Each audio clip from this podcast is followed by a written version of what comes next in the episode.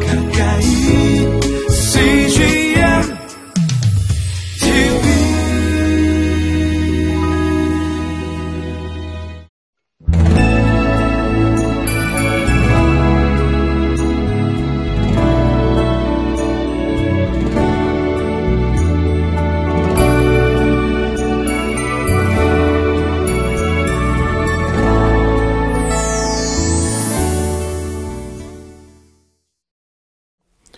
우리가 신앙생활을 하다 보면 어, 하나님이 우리에게 원동력이 되시고 우리의 구원자가 된다는 것을 우리가 알면서도 어, 때로는 그것에 대해서 잊어버릴 때가 있습니다.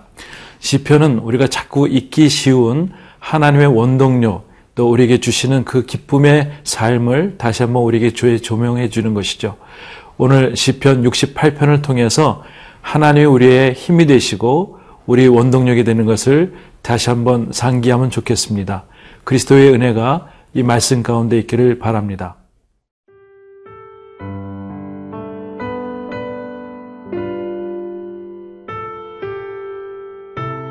시편 68편 28절에서 35절 말씀입니다. 내 하나님이 너의 힘을 명령하셨도다. 하나님이여 우리를 위하여 행하신 것을 견고하게 하소서. 예루살렘에 있는 주의 전을 위하여 왕들이 주께 예물을 드리리이다. 갈밭의 들짐승과 수소의 무리와 만민의 송아지를 꾸짖으시고 은조각을 발 아래에 밟으소서. 그가 전쟁을 즐기는 백성을 흩으셨도다. 고관들은 애굽에서 나오고 구스인은 하나님을 향하여 그 손을 신속히 들리로다. 땅의 왕국들아 하나님께 노래하고 주께 찬송할지어다 셀라. 옛적 하늘들의 하늘을 타신 자에게 찬송하라. 주께서 그 소리를 내시니 웅장한 소리로다. 너희는 하나님께 능력을 돌릴지어다. 그의 위엄이 이스라엘 위에 있고 그의 능력이 구름 속에 있도다. 하나님이여 위엄을 성소에서 나타내시나이다. 이스라엘의 하나님은 그의 백성에게 힘과 능력을 주시나니 하나님을 찬송할지어다. 아, 시편 42편부터 83편까지 엘라스타라고 이야기를 합니다. 특별히 42편부터 49편까지는 고라 자손의 시가 있습니다. 51편부터 아, 72편까지는 다윗의 두 번째 시가 있죠. 또 73편부터 83편까지는 아삽의 시로 구성되어 있습니다. 오늘 68편은 다윗의 두 번째 시로서 하나님이 우리에게 능력과 권능을 주신다는 것을 이야기하고 있습니다. 오늘 제목이 우리에게 능력이 있습니다. 모든 민족이 경배할 힘과 능력의 공급자는 바로 하나님이라는 것이죠. 오늘 하나님의 말씀을 대하는 모든 성도님들 안에 하나님의 능력의 공급자가 하나님인 것을 다시 한번 고백하는 시간이 되었으면 좋겠습니다. 28절에서 보면 이렇게 말씀하고 있어요. 내 하나님이 너의 힘을 명하셨도다. 하나님이여 우리를 위하여 행하신 것을 경고하게 하소서. 시편의 기자는 특별히 나에게 힘을 주시는 분이 하나님인 것을 고백하고 이스라엘을 이스라엘답게 만드신 분이 하나님인 것을 계속적으로 강조하고 있습니다. 특별히 29절에서는 예루살렘에 있는 주의 전을 위해서 왕들이 주께 예물을 드리리라고 얘기를 하고 있습니다. 이야기는 어, 피 정복자들이 정복자들에 대해서 모든 전리품을 갖고 오는 그러한 것을 이야기를 하고 있는 것이죠. 오늘 특별히 68편은 어, 어떤 가족의 그런 배경이 있지 않습니다. 보통 시편의 내용을 보면 찬양할 내용의 근거를 이야기한다든지 원인을 이야기되는데 68편은 그러하지 않습니다. 그렇지만 이 가운데서 결국은 하나님께서 승리하게 하신다는 하나님의 능력을 강조하는 아, 귀한 메시지가 시편 68편에 있는 것이죠.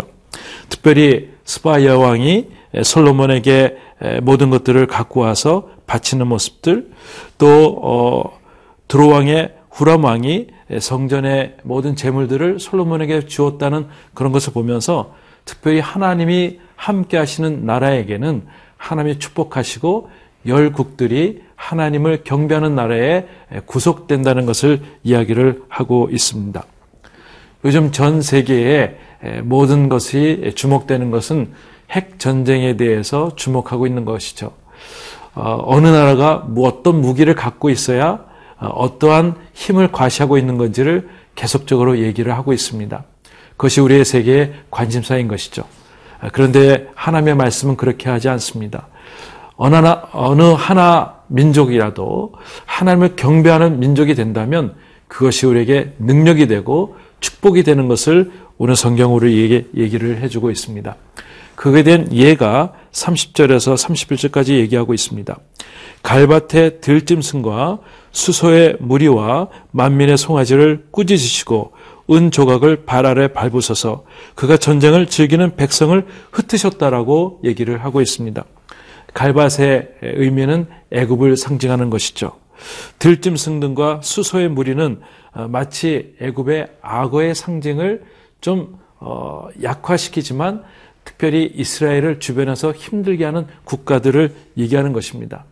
만민의 수송아지도 어, 이스라엘 제외한 모든 나라의 모습들을 얘기하는 것이죠. 어, 특별히 고관들이 애굽에서 나오고 구수인은 하나님을 어, 향하여 그 손을 신속히 들리다. 손을 든다는 것은 항복의 의미가 있는 것이죠. 우리가 기도하는 것이 있습니다. 하나님을 경배하고 하나님께 집중하는 백성들의 나라를 하나님께 축복하여 주시고 어, 특별히 하나님께서 축복하시는 그 백성들 통해서 이 땅이 다시 한번 하나님의 땅으로 변화되는 것을 우리는 기도해야 줄 믿습니다. 저는 오늘 이 큐티를 하며 하나님의 말씀을 경청하는 모든 분들이 특별히 하나님께 집중하며 하나님의 백성들로 더욱더 구속될 수 있기를 주의 이름으로 축원해 드립니다.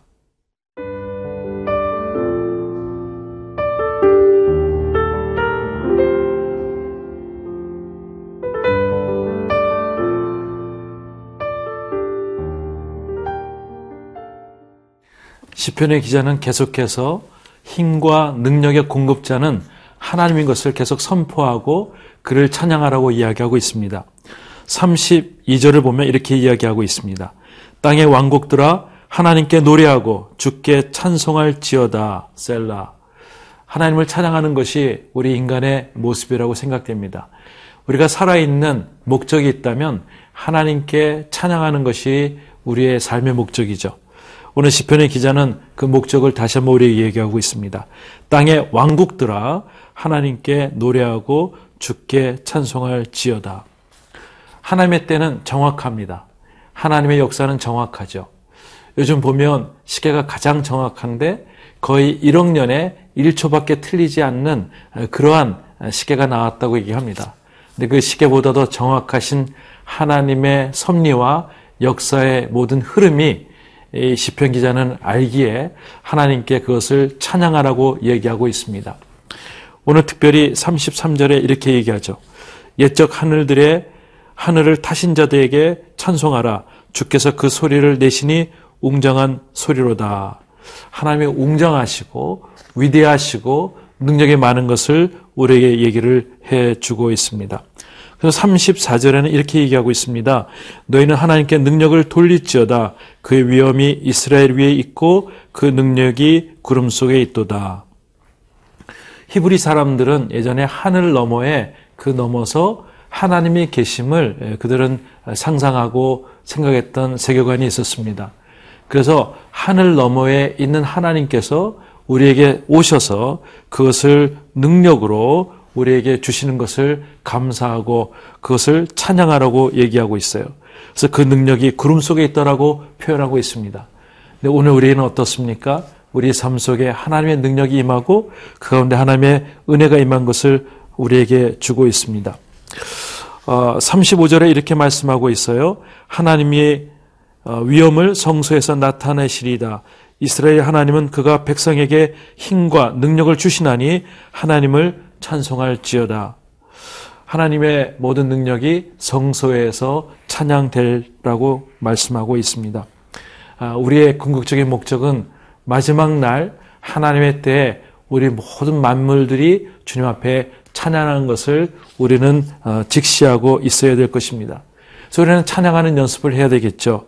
우리가 살아있는 것에 대해서 감사하고 오늘도 하나님께서 우리에게 은혜 주심을 감사하고 오늘도 하나님께서 나에게 건강 주심을 감사하고 또한 우리에게 하나님께서 모든 생사화복을 맡겨드리면서 감사하는 모습이 우리 찬양의 모습이라고 생각이 됩니다. 아, 시카고에 아, 스페포드라는 사람이 있었습니다. 그는 시카고의 변호사였고 특별히 의과대학 법리학 교수였었습니다. 근데 1871년에 그 화재로 인해서 그 아들도 사망하고 모든 재산이 없어지게 되었습니다. 그러고 해서 1873년에 유럽 여행을 그 아내와 네 딸을 먼저 보내고 자기가 함께 가려고 하는 그런 순간에 그 먼저의 배가 아, 이제 좌초가 되었습니다. 그래서 아내만 살고 네 딸을 잃어버렸을 때 많은 어려움이 있었죠. 그가 마음속에 늘 힘들고 어려워서 그 가판에서 힘들고 어려울 때 그 마음속에 있는 찬양의 시가 있게 되었습니다. 그것이 내 평생에 가는 길 순탄하여 늘 잔잔한 강 같든지 큰 풍파로 무섭고 어려울 때 나의 영혼은 편하다라고 하는 그런 작사가 되어지는 것이죠. 오늘 저는 여러분들이 어떤 환경에 있든지 하나님을 먼저 찬양하는 우리 피조물이 되었으면 좋겠습니다. 어떤 상황이 있든지 그러한 모습으로 우리에게 힘과 능력을 주시는 분인 공급자가 하나님 되심을 오늘도 선포하면서 다시 한번 하나님 앞에 평안을 갖기를 원할 수 있는 귀한 하루가 될 수 있기를 주의 이름으로 축원해 드립니다. 기도하시겠습니다. 하나님 아버지 감사합니다. 오늘 시편의 기자처럼 우리 모든 만물들이 주님을 찬양할 수 있도록 도와주시고 어떤 환경이 있든지 하나님을 높여 드릴 때 그 모든 찬양의 연습이 마지막 때에 하나님께서 우리에게 주시는 영광의 모습을 다시 한번 받아들이는 그 시간에 될 수 있도록 우리의 삶을 축복하여 주시옵소서. 하나님 오늘도 힘들고 어려운 분들 지켜주시고 복되게 하여 주셔서 하나님 어렵지 않도록 도와주시고 하나님을 꼭 붙들고 오늘도 승리할 수 있도록 주님 도와 주시옵소서 예수님의 이름으로 기도드리옵나이다. 아멘.